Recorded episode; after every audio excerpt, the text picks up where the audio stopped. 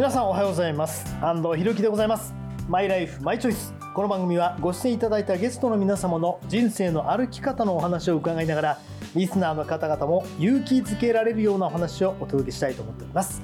本日のお客様池谷幸雄体操クラブ代表全日本ジュニア体操クラブ連盟専務理事そしてプロゴルファーを目指し修行中という池谷幸雄さんです。よろしくお願いします。どうもよろしくお願いします。プロゴルファー修行中。そうなんですよ。まああのゴルフもともと大好きで僕芸能界入った時からもうゴルフはやってた22回やってるんですけど、は大好きでただ30年やったんですけどはい全然うまくならないんですよ。あら。ちょっと待ってください。え修行中だからさぞ上手くなってるのかと思いきや。あの、はい。それ30年でうまくならなくて去年の9月26日僕の誕生日から、はい。プロゴルファーを目指すっていう YouTube を始めたんですね、あなるほどそうですね。はい。そこでまあやって今1年経つんですけど、はい。まあ、スコアは聞かないでください。聞ってきます。いういやいやいやあのそういう今本当にゼロからこの手打ちを直しててはいやっぱりいろいろあるんですよ。はいはい。はい。これまたあの詳しく後で説明しますけど。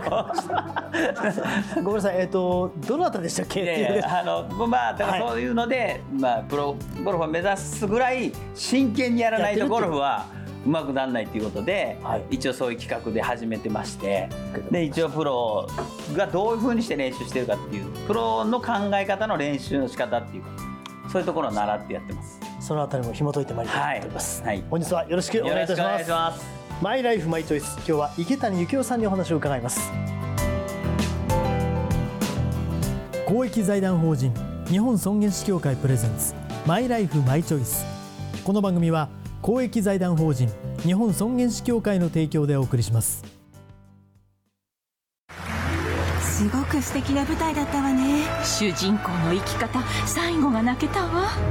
あなたの人生という舞台。エンディングを楽しく豊かにしましょう。公益財団法人日本尊厳死協会。詳しくはホームページをご覧ください。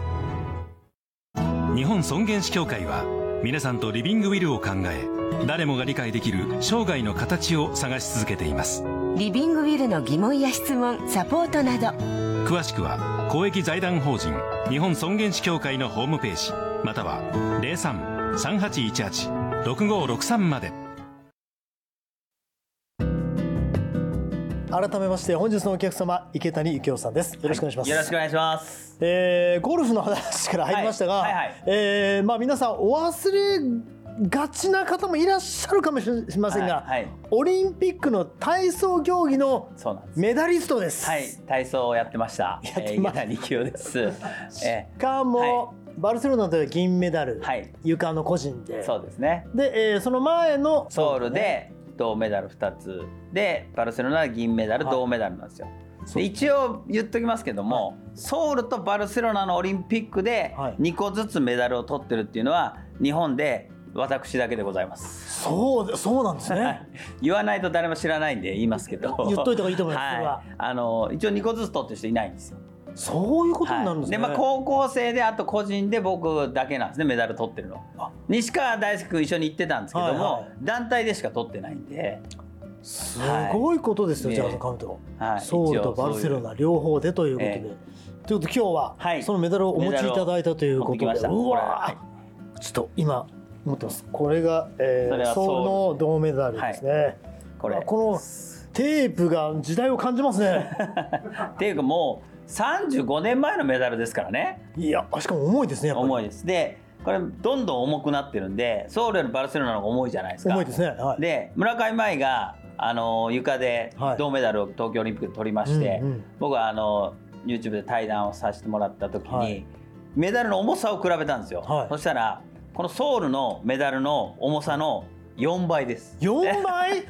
え4倍？4倍です。だから重さがで4つ分あるんですよ。こあの前前のメダル1個分が。はでこれ4つあったら本当はこれが16個あるみたいな話。ですあということですよね。そういうそういうぐらい重いんですよ。だってこのソウルとバルセロナでも結構違いますね。全然違うでしょ。大きさも違いますしね。だんだん大きくなって重くなってるんで、はい。これだからもっと重くなると思うんですよね、はい。えそもそも体操を始められたきっかけで伺っていいですか、僕は4歳からなんですけど、はい。これ自分で行き出すわけはないので、うん。まあ、親が行き出したんですけど、はまあ普通体操一家とかねあのはい。内村航平選手とかね、うんうんあの白井健三選手お父さん体操選手なんですよ。ね。僕は先輩なんですけど、はいそういう家系の人が多いんですけど僕の場合全くそんなことなくて、うん。ただ母親が中学の3年間だけちょっと体操かじってたんです。体操部だったうん。で体操がすごく体に良くて何がいいかというと柔軟性とあとバランスの取れた体になる。うんうん。全身使うっていうのは分かってたんで、はい。まず体操やらしてうちの親はですよ母親は野球やらしたかっうんうんうん。たで親父はゴルフやらしたかったはいはいはい。でそういう感じなんですけどもまずは体操で体の基礎を作らそうと思って体操教室に入れたっていうのが始まりです、ところが、はい、僕がまずあのか行き出した時は、はい。まあ、将来夢が仮面ライダーだったんはいはい。まあありがちですね。まあありがちで仮面ライダーの学校だと思って行き出したんですよ。あ飛んだり跳ねたりするし。まあやってるあのはい。上手い選手がそうやってたんで、あうん。これはとまんざら間違ってなかったんですよね。中に入ってるのそういう人ですから、はい。っていう話なんですけど、はい。そっからハマってって小学校3年生の時に本格的にその選手コースに入るっていうチャンスが訪れてそれでまたそこから上がってってもう体操の世界どっぷりです。でもそっからあっという間にオリンピックっていう。まあ、まあ10年ぐらいかかりましたかね。だから3年うん。3, 3年生なんで。はい。そこから夢に持って10年後にオリンピック出れました。ただ前のオリンピックロサンゼルスじゃないですか、はい。具志堅先生とかね森下さんが活80年。躍,はいはい。活躍した。その時に僕は初めてオリンピックを見たんですよ。はいはい。でこれがオリンピックかって見てで次の大会に出たんです僕。それすごいですね。その次ですもんね。次で出ちゃったんです。でその見てる時はうわこんなのがオリンピックなんだすげえなっていうぐらいなんですよ。はいはい。だからその次のオリンピックに出るなんて全く夢にも思ってないですでそれがなんか高校1年生の時の冬に監督に言われては「お前らはもうインターハイにねまず1年生で優勝しちゃったんですよ。いはいはい。もう4人のうち3人1年生で優勝しちゃったんで清風高校が、うんうんうん。監督はもうそのインターハイ優勝がまず高校の中で一番大きいメインイベントなんで,、そうですね。それで満足しちゃってはで1年の冬に僕と西川君だけ呼ばれて、いはい。お前たちは高3の時にソウルオリンピックがあると。うんうん。だからそれを目指してこれから練習するぞって言われて。はいはい。何言ってんだって感じだ。ってその前の年ぐらいにテレビで見てるばっかりですもんね。だしそのレベルが全然その高校生の規定演技ともう大学生社会人とオリンピックっていうのは一緒なんですけど高校生とは全くレベルが違うんでうん。全然そのとんでもない話なんですよ。はいはいはい。高校生でオリンピックなんていう話が。うん。ただゼロじゃないんで可能性はいや目指してみようっていうところから高1の冬からオリンピックを目指すっていうところに変わってきてうん。だもうほとんど学校あんまり行かずはい。もう日体大の周りに6畳一間のはい。アパートを借りてもらって、うん。西川君と僕と監督と3人で川の字で寝て、はい。毎日もう日体大で練習をえご自身ではでも邁進できたんですか？もう高3でじゃあ出てやるっていう。いやだから初めは何言ってんだって感じだったんですけど、はい。はもうそのやるっていうことになってそういう練習に切り替えたわけですよ、うん。高校生と一緒にやっててもレベルが全く違うんで。ですよね。なので日体大に行って日体大生と一緒に練習させてもらってオリンピックに向けての練習に移ったんではい。もうそれやるしかないですよね。そうなったら。でもやるしかないって出てしかもメダル取るってまあね。どう想像されてました？全然いやだから出れるのもあれですしメダル取るなんていうのはもう全くイメージにないですよね。夢にも思ってないっていう。でもすごいのはその後にその状況の後にはい。バルセロナでメダルを取るしかももっといい色のメダルを取るっていう。はい。そこはどんなお気持ちでした？そのプレッシャーの中でまあ運がいいなっていう。運がいい。ちょっと待ってください。ごめんなさい。それ想像してなかったです運がいいよっと想像してなかやっぱったです。りねでも本当にメダル取るっていうのは、はい。その実力もそうなんですけどやっぱり運がないあまあともちろん。絶対無理なんですもちろんそうですけど。はい。はい。だから、まあ、そういう意味では僕団体は銅メダル取れて、はい。まあ、目標だったんで、まあ、うん。そこを達成して、その後個人になった時にはい。床とつり輪が残ってたんですよ。種目別、はい。でそうなった時にやっぱつり輪はもうたまたま残っただけだったんですね、うん。やっぱり7番だったんですけど、はい。床はその8人しか出れないんですけど8人中演技の内容としては8番だったんですよ。ただ雰囲気的にもう僕だけなんですメダリストあの床のスペシャリストは。っなるほど。はい。ていう雰囲気とはい。あと順番もまあまあ初めの方より後の方の方が点数出やすいんそうですよね基準。そういう感じなんでその順番も悪くなかったんですね。はい。でそういうのでもしかしたら取れるかなっていう気もしながらやったら取れたんで、い、や狙って取れたわけじゃないんで。ああそういうことですね。はいはい。やっぱり。でそこはやっぱすごく良かったですね。嬉しかったですね。ですね。はでまあオリンピック終わってその後まああ皆さんの活躍はねもうご存知だと思いますけどいわゆるタレント活動みたいなはいはいはい。どういうふうにシフトしていったんですか？まあもうそのもう二十歳過ぎてくると怪我ちゃんと治さないともっとひどくなるっていう怪我がっていう状態になってきて、でもうだましだましやってる中でバルセロナに行ったんで、はい。まあ、そういう意味ではもうそのちゃんと練習をしっかりやって試合っていうのがもう無理な状態だったんで、うん。まあ、そういう意味ではスパッとこう踏ん切りがついたんですね、はい現役をやめるっていうことで。はいでまあそうなった時に、ばまあ、芸能界の世界っていうのが、はい。自分は、まあ、行ける道があったんで、うん。自分が芸能界で頑張ることで体操の応援もできるかなっていう宣伝もできるかなっていうところで、うん。あと体操しかやってこなかったんで小学校3年生からもうずっと体操なんですよ。はい。バイトもしたことなければ、うんうんうん。普段のねみんなが遊んできたことっていうのもうほとんどしたことなかったんで、うん。やっぱいろんなことをしてみたいっていう意味でも、はい。芸能界入るといろんなことをやらせてもらったんでやっぱそういう意味でいろんなことをやりたいっていうのもあって、うん。芸能界っていう道に入った感じですよね。でもただ同時にそはい。の体操教室だとか、そうですね。まあ、講師を育てることもされてますけどそうですね。それももちろん当然まあ変な話、芸能界だけやろうと思えばできますけどそこもやっぱり考えてそこは5年ぐらい芸能界っていろんなことをやらせてもらって、うん。やった時に何がやりたいって考えた時にやっぱりその体操っていうのをやりたいっていうことが出てきて、はい。まあ、その中でもやっぱりそのジュニアのちっちゃい子たちを育てたいっていうのはあったんですね。うんうんもうその学校の、まあ、大きくなって大学生も高校生大学生になるとやっぱり自分が頑張るしかないんですけどその下の部分っていうのはゼロから育てていくんで、まあ、そっちをやっていきたいっていうことでやっぱりその体操クラブを作ってうん。育てていこうっていう、さあそして今全日本ジュニア体操クラブの連盟のはい。専務理事、はい。ごめんなさい一応か、はい。会長っていうのがはい。やっぱり、まあ、トップではあるんですけど現場を知ってる人間としては専務理事っていうのがやっぱりトップなんですね。だああなるほどはい。からやっぱり現場のトップは僕になったんで、はい。はい。まあそれでジュニア連盟っていうのはやっぱりそのジュニアの中でそこの予選を勝ち抜いて全日本選手権で一番大きな大会に出るんですね、大学生社会人が一緒にやる試合に、でそこが第一次予選になるんですよ。うんうん。ということで一次予選の前の予選が全日本ジュニアっていう形になるんでだからその高校生でオリンピックつけてる選手はやっぱその試合を経てその大会に出てるんで、うんうん。そういう大会なんでものすごく重要な大会なんですね日本で。はい。一番大きなジュニアの大会ですし、うんだからそれをやはりこれからしっかりと支えていかなきゃいけないという立場になったので、うんでも僕はこの大会をやっぱり小学校5年生から出てるんですよ。はいはい。出てず育ってって高校2年生の時も出てるんですね、うん。そのオリンピックの前にも。はいはい。それで、まあ、育ててもらった恩もあるんでこの大会に、やっぱりこの恩返しをしなきゃなっていうのはすごくあるんですよね。うん。はい。まあ、そういう使命感もあって今専務理事というはい。ことをやってるということ。そうですね。いろいろなんか野望みたいなのあるんですか？計画というか。なんかこう、はい。あのーまあはっきり言ってですね体操競技は人気あるかないかっていうとないんですよ全然。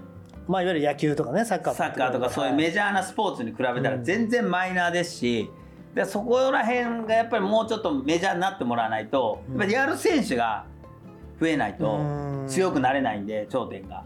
でそういう意味で、まあ、体操のアピールをしていきたいなっていうことと、はい。あとやっぱりその大会も大会やって終わりなんですよね大体が。うんうん。試合やって終わりなんで,、はい。で試合やって試合見に来た人もそうだし応援しに来てる人も楽しめるような大会にちょっとこういろいろとなんか楽しめる飲食店をつけたりとかエンターテインメントの、はい、あとそうういうまあショーであったりなんだかんだっていう、うん。そういうものもイベント的なものもつけたりとかして、うん。ただ応援しに来るだけじゃなくて、その応援しに来た人がまた来たいなと思うような大会にしていきたいなっていうのは一つ。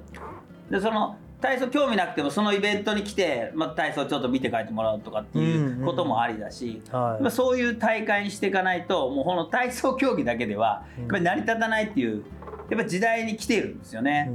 はい。務理事の顔でしたね今ね、はい。ね。ただその、まあ、悲しい別れという意味では、はいはいはい。そのまさにその連盟の、はい。まあ、これはいわゆる元会長元会長ということですね、えー池田先生はい。が亡くなったということで、はい。これこれは大きかったですか、そうですね、まあ、池田恵子先生がこのまあ、ジュニアをやっぱり大切にしていかないと、うん。この将来絶対体操良くならないっていうことでこのジュニア連盟を作られた方なんですね。うんうんはいはいで僕もやっぱ5年生からその試合に出させてもらってて高校生でオリンピック行ったんですけど、はい。その前にこの大会にやっぱり国際大会もその時はやってたので、うん。今ちょっとお休みしてるんですけど国際大会にもその高校生で出させてもらって、はい。まあそういう国際の予行演習もこの大会でやらせてもらいましたし、はい。でまあすごくもう気にかけてもらってジュニアの時から声かけてもらってっていうのがあって、はい。で体操クラブを作った時にすぐ専門委員っていうねその大会を運営するはい。あの人間になったんですよ。でずっとやってきてお亡くなりになられてはい。それでまあ自分が後を引き継いだっていうもうずっともう言われてたんですね。もう任すっていうふうに、あはいはい。最後の方はずっと言われててうん。もうあとは任したからしっかりやってくれっていうことをずっと言われてたんで。しかもこの池田先生がこう世界体操競技選手権で日本女子体操界初めての金メダリスト。そうですね。これは1954年、はい。もう本当黎明期じゃないですか日本のそういう意味でそうですね。オリンピックでも村上茉愛が個人で取ったのは初めてですから銅メダルは。で団体のメダルを取ったのが池田先生で東京オリンピック前の東京オリンピックですよね、うんの時にメダルを取られてるんですね。はい。っていうぐらいの感じで本当に女子でメダルを取ってる方っていうのは少なかったんで、うん。そういう意味でも貴重なね存在でしたんで。そうですね。はい。やっぱりこう他界された時はなんか喪失感みたいなのありましたか、まああの本当にそのちょっと前まで逆立ちやってたんですよ、あ亡くなる。はい、は逆立ちやる人はそんなねい、そうですね。元気でしょ？はい。だからはい。いやでもそのねだからちょっと弱くなってからが早かったんですよね。あはい、だからそういう意味ではもう急に、急にえ？っていう感じでしたあね、でもうだから病院に行ってお見舞いに行った時にはもう言葉が出ない。めちゃくちゃ喋る人だったんで、はいはいはい。ずーっと喋ってるような人だったんで、はい。でももうあの行った時も喋れなかったんですけど、うん。耳を口元にこう寄せると、はい。ずーっともごもごなんか言って。ずっと喋ってるんうんですよ、うん自分の心の中で。言葉には出てないんですけど、うん。うんでものすごいやっぱり言いたかったんでしょうねいろいろと。伝えたいことがあったってことなんですよね、でそれからもう1か月ぐらいでうんお亡くなりになったんで、はいはいはい、そういうことなんですよ。じゃあもうすっかり後を継がないとっていう感じそうですね。やっぱりその、うん。ねここまで池田先生が作ってこられたジュニア連盟なんで、うん。まあ、それを、ね、もっと良くしていかないと意味がないんで、うん。これまでより。だから頑張らなければいけないなっていう使命感はありますね。まあ、池谷そのずっとこう僕らも明るいイメージがありますし、あの本当芸能界でも活躍されてますけど今今後何かやりたいこととかはありますか？池谷さん個人的にでもいいですしもちろん後進を育てるっていうのも大事な役割だと思うんですが、個人的にでもいいんですが何かありますか？個人的にはもうゴルフしか全くないんですけど。落差この落差。やっぱゴルフなんですね。ゴルフ自分ではもう体操競技できないしねまあできること限られてますから、はいはいはい。でもゴルフしかないんですよ。はい何がゴルフいいって障害スポーツなんであそう一生涯使える。年を取ってからでもずっとできるっていうのがうんものすごくありがたくて、はいやっぱりもうアスリートなんで体を動かしたいじゃないですか、はいはいはい。でもじゃあねその辺もう走り回れるかっていうとそうでもないし、はい。やっぱりそこでスポーツができるでこれまた海外に行ってもできるんですよ。あそうですね。ゴルフって。確かに確かに。世界中できますね今、うん。もう旅行を考えたら必ずゴルフ中心ですから、はい。ゴルフのできる国しか行かないんで。だからそういうはい。ふうに考えるとだから旅行しててもスポーツができるわけじゃないですか。あもちろんそうんですね。な嬉しいことは僕のアスリートにとってないわけですよ。えでもそんな中その、はい。このプロになるっていう目標なんですか？やっぱり目標はそういうプロテストがあってそのプロテストに向かってっていうやっぱりその目標ですよね。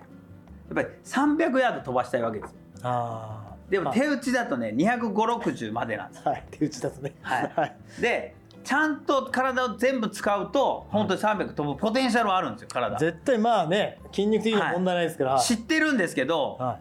出ないんですよ。できないんですよそれが。それがもう悔しくて。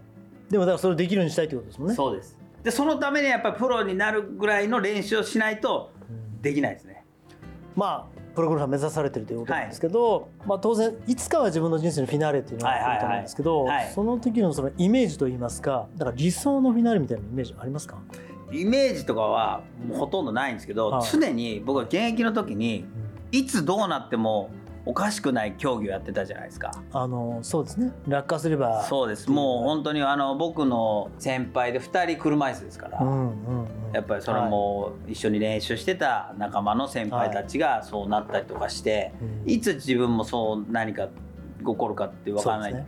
やっぱりそのいつも覚悟を持って生きてきた人間なんで、だからそういう意味では毎日毎日一日一日悔いのないようにうん。と思って生きてきたらお金がなくなるんですよね。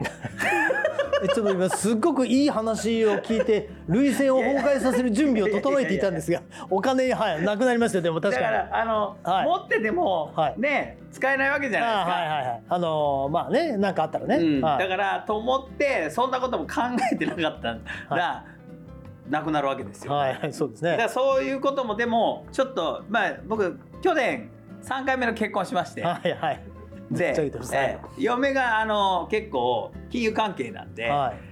めちゃくちゃ厳しいんですよこれ。ちゃんと資めち産ゃくちゃ厳しいんですよ。資産運用しなさいとか僕がもう今まで思ったことないようなはい。ことをもう常に気にかけてるんですよ。はいはいはい。じゃあもうそういったこと蓄えも含めて、はい。まあその何かあった時のことを考えるようなはい。人生を今送ってると、そうです。あの一応あねあのはい。家族もいますしっていうことだったり。あとも体操教室なんかもね。はい。あのちゃんでもね体操教室も作った時から僕がいなくなってもちゃんと回るようにっていうことを考えながら運営してきました、うんうんうんうん。そこも。その危機管理はでも大事ですよね、はい。大切なことですよね。だから常にねだから何かあるかもしれないっていうのは心の中にどっかにあるんですよ。うん。でそれはそういう競技をずっと長年やってきたんで、うん。はいはい。そこの部分は多分普通の人とちょっと違うかもしれないです。その人よりもあの、まあ、切実に考えていたっていうことはあるかもしれないね、もう身近ですからね。やっぱりうん。もう本当に次の日どうなってるか分かんないってういうん。ね競技だったんではい。そこはやっぱりすごく考えてましうん。た、はい、じゃあもう本当にある意味今回の結婚も機にはい。新生池谷幸雄がそうです今ねいるわけですね。はい。でもプロゴルファーを目指している、はいえー本日のお客様池谷幸雄さんのマイライフマイチョイスでございました。この後はあなたのマイライフマイチョイスメールや質問にお答えします。池谷幸雄さんも最後までお付き合いください、はい。この映画ハッピーエンドでよかったわね。主人公の生き方素敵だよね。あなたの人生はあなたが主人公。